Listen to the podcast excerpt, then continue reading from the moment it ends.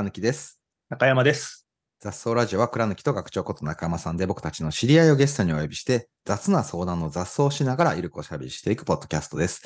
今回でなんと雑草ラジオ90回目ということで記念すべき11月のゲストは、えー大正13年創業木村石鹸工業株式会社代表取締役社長の木村翔一郎さんです。よろしくお願いします。よろしくお願いします。木村設計の木村です。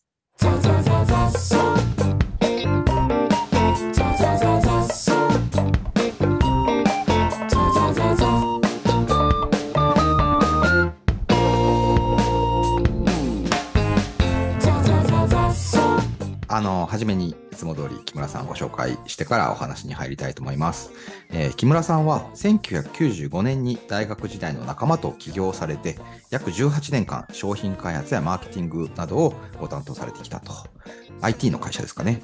で、その後、家業の木村石鹸へと入社されて、2016年9月からは4代目の社長に就任されたということですね。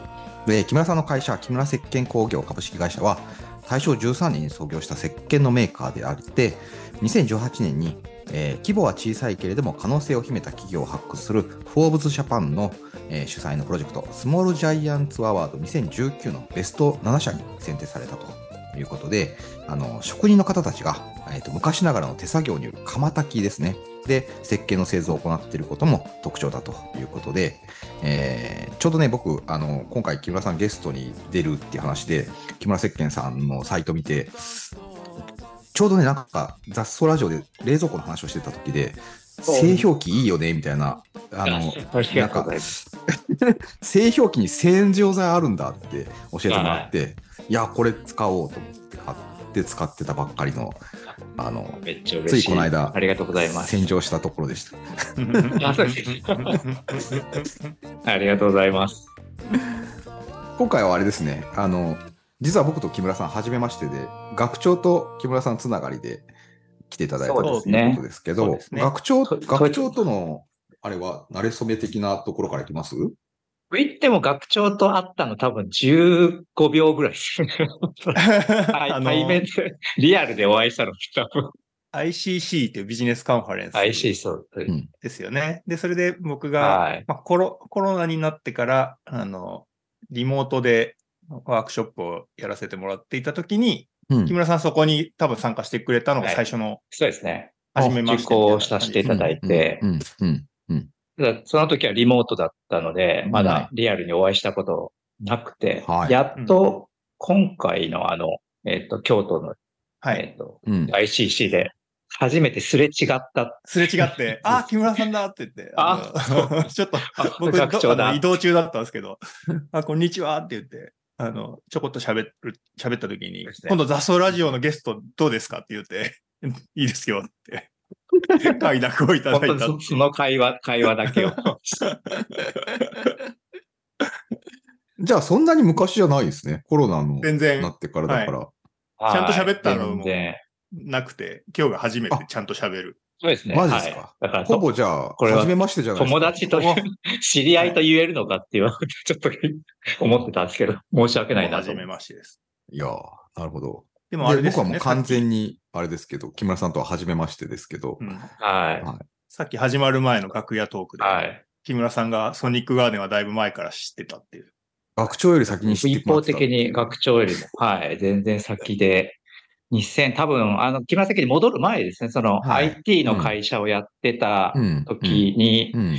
納品をしない、うん。その受託開発っうん。うん。ていうのに、まあ僕らも受託開発やってたので、はい。はい。すごいサービスだなと思って、うん 興味津々でうん見てて、まあちょっとかなりうらや、逆に羨ましかったんですよね、もう。いや、いいなと思って。で、本も読ませていただいたりして。本当にもうなんか、あの、受託やってる時のいろんな悩みが、うん。あ、そういう解決方法というか、そういう形で、うんなんか、あの、解決してるんだなって思って、うまく、うまくいくといいなと思ってました、その時は。いやー、嬉しい。嬉しいな。うん2000、そうなんです。僕らが2011年に創業なので、で、木村さんが2013年に木村設計に戻られたっっていうことなので、ですねはい。いや、本当だから、あの、IT 業界で2年ぐらい重なってたっていうのが、そうですねうん。ギリギリ重なってるうんタイミングで。うんうんもうあの、今現状は受託やってなかった、やってないんですけど、うんその今の元の会社っていうのは。はい、はい。当時は結構受託がメインでやっていて、うん。で受託の、まああの、なんかそういうサービスって、やっぱりうん。結構ジレンマに陥ることが多いなと思って、うん。うん。うん。で、あの、人月でやっぱりこはいうビジネスをもらったりとうんか、あるいはなんうんか僕らで行くとサイトの規模とかね、ページ数とか、はい、はい、はい。そういうのでなんか売り上げとかが決まったりとかうん。するじゃないですか。でも実際にはその、なんか工数を減らしたりとか、例えばページを減らすとか、うん。なんか機能をもっとシンプルにした方がはい。良かったりすうるん。うん。ものもあるのに、うん。うん。なんか逆にそれやると、うなんか僕らの売り上げは減る。売り上げ下がっちゃうっていうね。うんはいはいはいその、なんかちょっとそういう矛盾が本質的に。はね、本質的には作んない方が良い提案そうも本当はしたいけそうど、自分の子たちの首を絞めるような提案になるのでやりにくいみそうたいななんですよ。のは、それが人月の世界の苦しさはありますよね。なんかね、そう、だからそういう、そういうののジレンマを抱えてた中で、うんうんで、結局じ、まあ、受託はやっぱり大変、うん。大変というか、んうんうんなんかその難しいねってことで自社プロダクトに変えていはいはいはいて、今自社プロダクトの会社になっちゃったんですけどニックガーデンさんがもう全く他のモデル、他では見たことないようなモデルをうん。提唱されたんで、いや、すごいなぁと思ってびっくりしましいやー、嬉しい。その、その時に知ってもらったのが、この10年ぐらい経って、た。ついに。雑草ラジオに来ていただいて出会えたという。ありがとうございます。いやーありがとうございます嬉しいです。しかもあれですよね、今、あの木村石鹸さんって、自立型組織みたいな切り口で、ねはい。そうですね、うんはい。うん。なので、あの、あの、クランキさんの書かれた最初の本あるじゃないですか。最初、はい最初なのかな？あの、組織、マネジメントしないとか、管理しない。とか。はい。ははいい。はい。あれとかはかなりいろいろ参考にさせていただいたりうん。うん。あうんしました。あ、はい。嬉しい。嬉しい。うんいや、僕もえ、ーあの、今回ゲストで来ていただくっていうことで、初めましてなので、なんか、情報見たいなと思って探したら、ノうんノート書かれてますよね。で、はい。結構、なんか、あの、ちゃんとノート更新されてて、あの、あれでした。僕自身最近書いてないから、ちょっと身につまされながら、はい。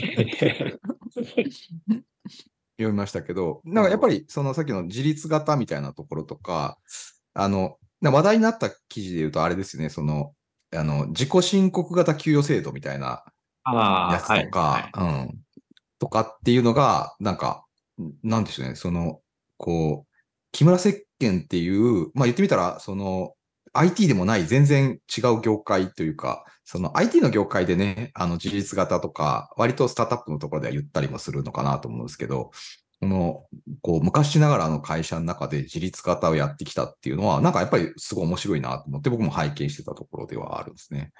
うん。あの、まあ、前職時代の、なんか、あの、自分のせ成功体験うん。うん。うん。その、ビジネスとしては、えっと、立ち上げた後から10年ぐらいしてから、うん。あの、僕がいた時期でいくと後半に当たる、その、はい10年から18年目ぐらいまでうんうんうんがうん、ビジネスとしては、まあ、うまくいってきはいたタイミングですけどう、ん。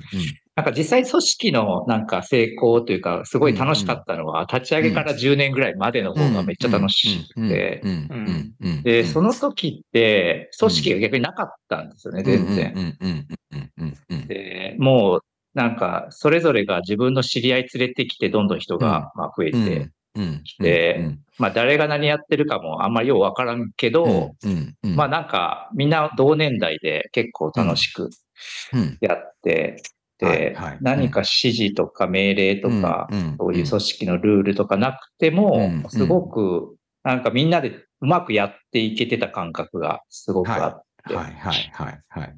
で、それが人数増えてきて、やっぱり組織ちゃんと作んないとなってくると。事業はすごく、まあうんなんかうまく行き始めるけど、はい。はい。なんか組織の、その人間関係とか。組織部門間の調整とか、まあそういうとこにすごいね。じうん時間が取られたりとかうんするようになったなと思うん。って、で、でも、避難設計に戻った時って、その、うん。まあ、人数的には、その立ち上げた頃のぐらいの人数サイズ、うん。だ20人ぐらいだったので。あの、まあ、できればそういう、こう、自分の成功体験の時の、うんまあなんか何やっててもこのメンバーでやったら楽しいなみたいな、うんそういう感じですね。うんになるといいなとかっていうのが、うんまあ最初うん。でしたけど、はい。。うん。うん。うん。うん。学長的には、木村石鹸さんというか、木村さん、どこが面白いみたいなのはあったんですか？えーまあそんなに、ね、僕はそんなに、まだ木村さんのことを詳しく知ってるわけじゃないんですけど、例えば、はいツイッターとかで、ちょっと前に、組織図とか作るの苦手だな、みたいなこと書かれてましたよね。はい。はい。そうなんですよ。なので、もうなんか、こうそこ、なんか、倉貫さんとかも、ね、組織図どうしようかなって。いや、毎回作るたびに途中で挫折してますよ。そうそう。なので、今日、今日二人で組織図ってどう考えてるみたいな話とかも面白そうだなって思ってたんですよね。なんか、普通のよくある形の、うんあの、ね、ピラミッド的な感じにははい作りたくないしな、みたいなことですよね、うんきっと。そうなんですよね。えちなみに、倉貫さんとこは組織図っていうのはあるんですか、ないんですよ。前、はいミロで作ってなかったでしたっけ？いや、あの、ミロで作ろうと思って、その、組織っていう箱を作ろうと思ったんですけど、兼務してる人がいっぱいいるんですよ。はいはいはい。で、そうすると、なんか箱作ってもうまくいかないな、みたいな。じゃあもうちょっと人の顔を並べるかって、並べ出して、あで、この人とこの人繋がってるよね、とかっていう風になってて、あははなんかネットワーク図みたいになって、ネットワーク図。うんだから全然組織ににできなかったんですよね。うんうんで、あの、最近また人も増えたので、ようやくなんかできるかなと思ったけど、まあなんかちょっとなんか動きの違うイレギュラーなやつが出てきて、これ 図にできないな、みたいな、になりますね。ちちなみに、組織図作った方がいいなって思われたですかね、それ。作ろうとして。いや、あの、す人が増えたので、あの、見やすくするために、はいその、把握しようと思って、なんか組織図みたいなのできないかなっていうのを考えたんだけど、うまくいかなかったですね。うん。僕うちも、あの、5年ぐらい前にも組織図なくしたんです。なくしたっていうはか、もともとはなんかそれっぽいものがあったんですけど、はい、はい。まあそういうここ更新してなんか社内に発表するみたいなことをもうやめてうん、うん。しまったんですよね。うん。で、うんなの、で、あの、人によって部門書いてる名前が全然違うっていう。あ の同じ部門、同じ、同じ部部門っていう概念もあんまりないので、はい、はい。あの、昔からの名前前があったことを書いてる人もいれば、うん勝手に好き勝手書いてる人もいて、ちょっとかなりカオスな感じになっちゃってて、うんまあさすがになんか、あの、あまりにも分かりにくす、対外的にも分かりにくすぎるし、うん。ああと新卒とかが、まあ今入ってきて、はい。よく分からんっていうのがやっぱり。言われる一応整理して、なんかそれっぽいものはちゃんと作った方がいいのかなって思ったりとかして。るんですけど、やっぱり表現できないんですよね。うん、うん、うん、うん、うん。結局なんか、まあ兼務も多いし、うん、うん。そのなんかこの部門はこれやってるみたいな感じでうん。整理をつけれないし、うん、うん。なんかそそれ逆に整理を完璧につけたくなっちゃうじゃないですか。なんか組織図書こうとすると、はい、なんか。あまりにも曖昧なやつうん作りたくないなと思って、うんちゃんとしたやつ作ろうとして。ちゃんとしたやつ作ろうとすればするほど現実と全然違うっていう。はい、はい、はい、はい、はい。でも、それはもう諦めようと思って。で、とりあえずあの、なんか気持ち悪いとかいろいろ言われるんですけど、うん。もう、あの、気持ち悪いのに耐えろっていう。うん。あ、いや、それがそういいですね。うん。いや、そうなんですよね。組織図とかもそうだし、あの、作っても変わっちゃうんですよね。あのー僕らの会社も、まあ、一時作ってもスナップショットでしかなくて、その時のはい2023年9月の組織図はこうですけど、そうですよね。はい、でも、この組織図で行くぞみたいな感じではなくて、あの、うんやっていくうちに、いや、なんかちょっと違う、違うとかつって、で、うん。勝手に現場でうまいこと最適化されてって、あれ、あそこの組織でどうしてたのとかつって、今動いてないですとかって、あ、じゃあ、じゃあもうやめようみたいな感じになったりするのが起きたりしま、するので、なんか、こう、これで行こうって決めるというよりは、あの、その時のスナップショットとして図を作るぐらいはするっていうのと、うん。あと、その、あいいなと思ったのは、あの、あ僕らも似てるなと思ったのは、その、気持ち悪いとか、難しいとか、分かってないっていう状態じゃないですか。で、もう、あの、分かってないとか、決まってないくていいよねってするっていうか、その、うんなんかもうそれを受け入れていこうっていう感じに、今、なんかスタンスとしてはなってますね。うん。だからスパッと精度決めたりすると、あの、多分判断しなくてよくなるから、効率は良くなるんだけど、その、うんなんか例えば経費いくらまで使うとか、なんかはい。こう、有給するときはこういうルールでとかって、ルール決めると、あの、うん。要は考えなくなるんだけど、ん。あんま決めすぎないと、ふんわりしとくと、境界決めないと、考えなきゃいけなくなるので、なんか効率は悪いんだけど、みんな考えるっていう。うん。で、考えるのしんどいけど、もう、しんどいけど考えた方が良くないって言い続けるみたいな 感じでやってますね。なんか、あの、まあ、気持ち悪いかもしれないけど、うん。結構その気持ち悪さも受け入れた方うが、ん。実は、その、うん。社員にとっても自由度も高いし、いや、そうなんですよね。うんあの、うん。メリメリット結構いっぱいあるよって言っててその、気持ちよさというか、すっきりして、うんあのうん、あわかりやすくなることで気持ちよくはなるけどそれによっての不自由さとか、結構デメリットも実際にはあるから、まあどっちがどっちでわけじゃないんですけどう、ん今だったら、今の決まってるサイズとか、うんあの、かあの社員との関係とか信頼性とかから言ったら、曖昧にしといても大丈夫でしょっていうことで一応ごまかしてる。はい、はい、うん。はい。うんうんうんそうですね。まあササイズがね、これがど、まあ、もし、例えばこれが100人とか、うん。100人とか300人とかなって成り立つのかどうかちょっと正直わかんないんですけど、まあ今だったら大丈夫かな。とうんうんうんうんうんうん。いや、もう完全に炙りですね。うんううん。ん。先、組織、なんかよく言われるんですけどね、僕のも。あの、金木さん、その感じで、今の倍になったらどうするんですか？って。いや、まあ倍になったら倍になったで考えるんじゃない？って。まあそうですね。そうですよね。そう思うんですよね。うんうんうん。